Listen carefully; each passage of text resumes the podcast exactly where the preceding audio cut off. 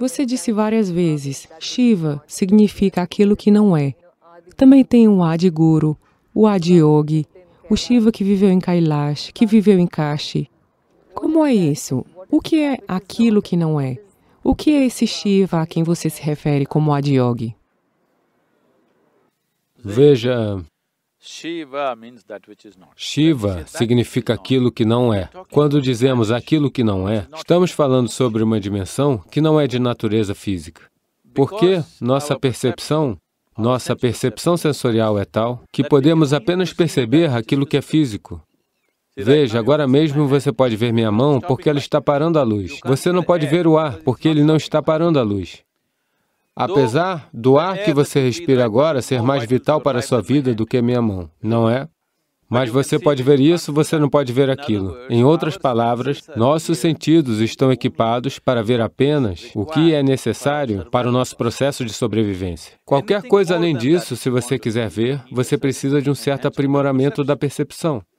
Então, todo o sistema do yoga é um aprimoramento dessa percepção. Yoga não é uma filosofia, não é uma ideologia, não é algo para se acreditar ou desacreditar. É algo que você usa para aprimorar sua percepção, para afiar sua percepção de tal forma que você possa ver coisas que você não está vendo agora, que você possa escutar coisas que você não está escutando agora. Veja, agora mesmo, o departamento meteorológico está dizendo, depois de amanhã vai chover. Olhe e veja, os seus olhos te dizem isso? Não, não dizem. Mas eu te digo, existem vários pássaros e animais aqui que sabem todos que depois de amanhã vai chover. Formigas sabem que vai chover depois de amanhã, mas você não sabe. Por quê? Eles provavelmente estão experienciando algo diferente. É um fato, no processo evolutivo, que os seres humanos têm um sistema neurológico mais evoluído. Sim? Mas eles sabem, nós não sabemos, apenas porque a maioria dos seres humanos se sobrecarregaram com muitos pensamentos e muita emoção.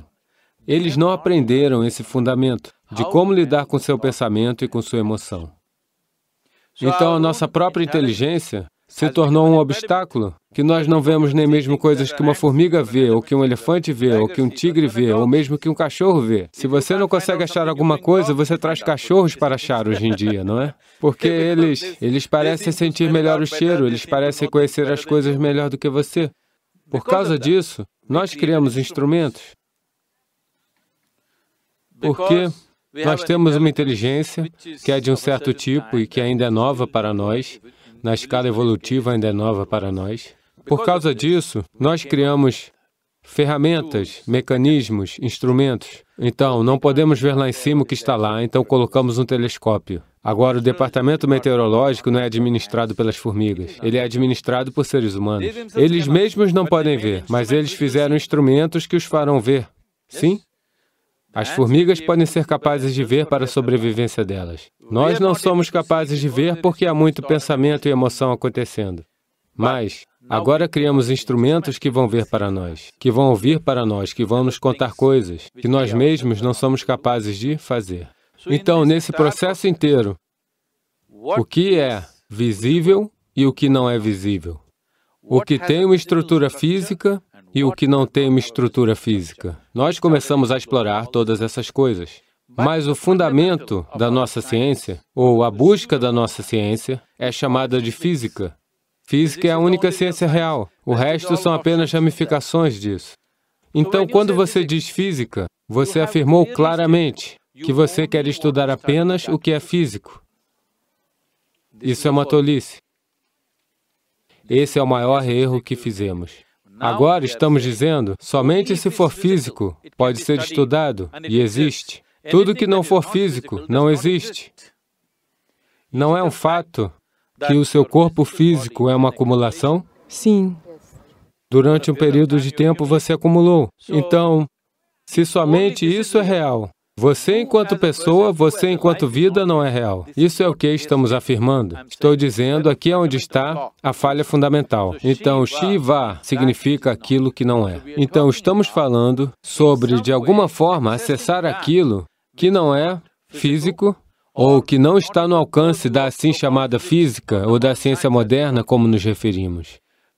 Hoje a ciência moderna sabe que parece haver algo além, então agora eles estão dizendo que a sua lógica não vai te levar lá, então eles estão inventando algo chamado lógica difusa, mas ainda não é o suficiente porque você ainda está preso nos seus próprios arranjos, porque é física.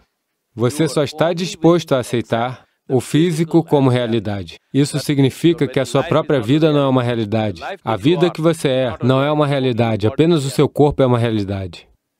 Então desenvolvemos uma cultura inteira baseada nisso. Quando você diz Shiva, de uma certa forma, você está transcendendo essa limitação. Limitações culturais, limitações científicas, as limitações de mentalidade que as pessoas têm. Então, de onde ele veio? Se você compreendeu certas coisas e recebeu um certificado, você compreendeu certos aspectos do corpo humano, nós diremos a você, ah, ela é médica. Então, como você se tornou uma médica? Porque você percebeu alguma coisa. Então, agora, um yogi veio. Ele nunca se deu o trabalho de se apresentar. Então, nós o chamamos de o primeiro yogi. Adi Yogi significa o primeiro yogi, porque ele nunca nos disse seu nome. Então alguém disse, mas ele é Shiva. Por quê? Ele compreendeu aquilo que não é. Porque ele compreendeu aquilo que não é, nós também o chamamos de Shiva. Então, agora, na cultura popular ele é Shiva, mas na cultura espiritual ele é Adiyogi. Por quê? Para ele, para nós, ele é um yogi. É por isso que estamos interessados nele. Porque ele experienciou aquilo que não é, nós também o chamamos de Shiva. Agora, se você olhar aqui, os homens da... as pessoas que estão sentadas aqui, mais de 70% delas, os nomes delas são alguma expressão de Shiva. Eles perceberam alguma coisa? Eles viram aquilo que não é? Não. Mas eles são capazes?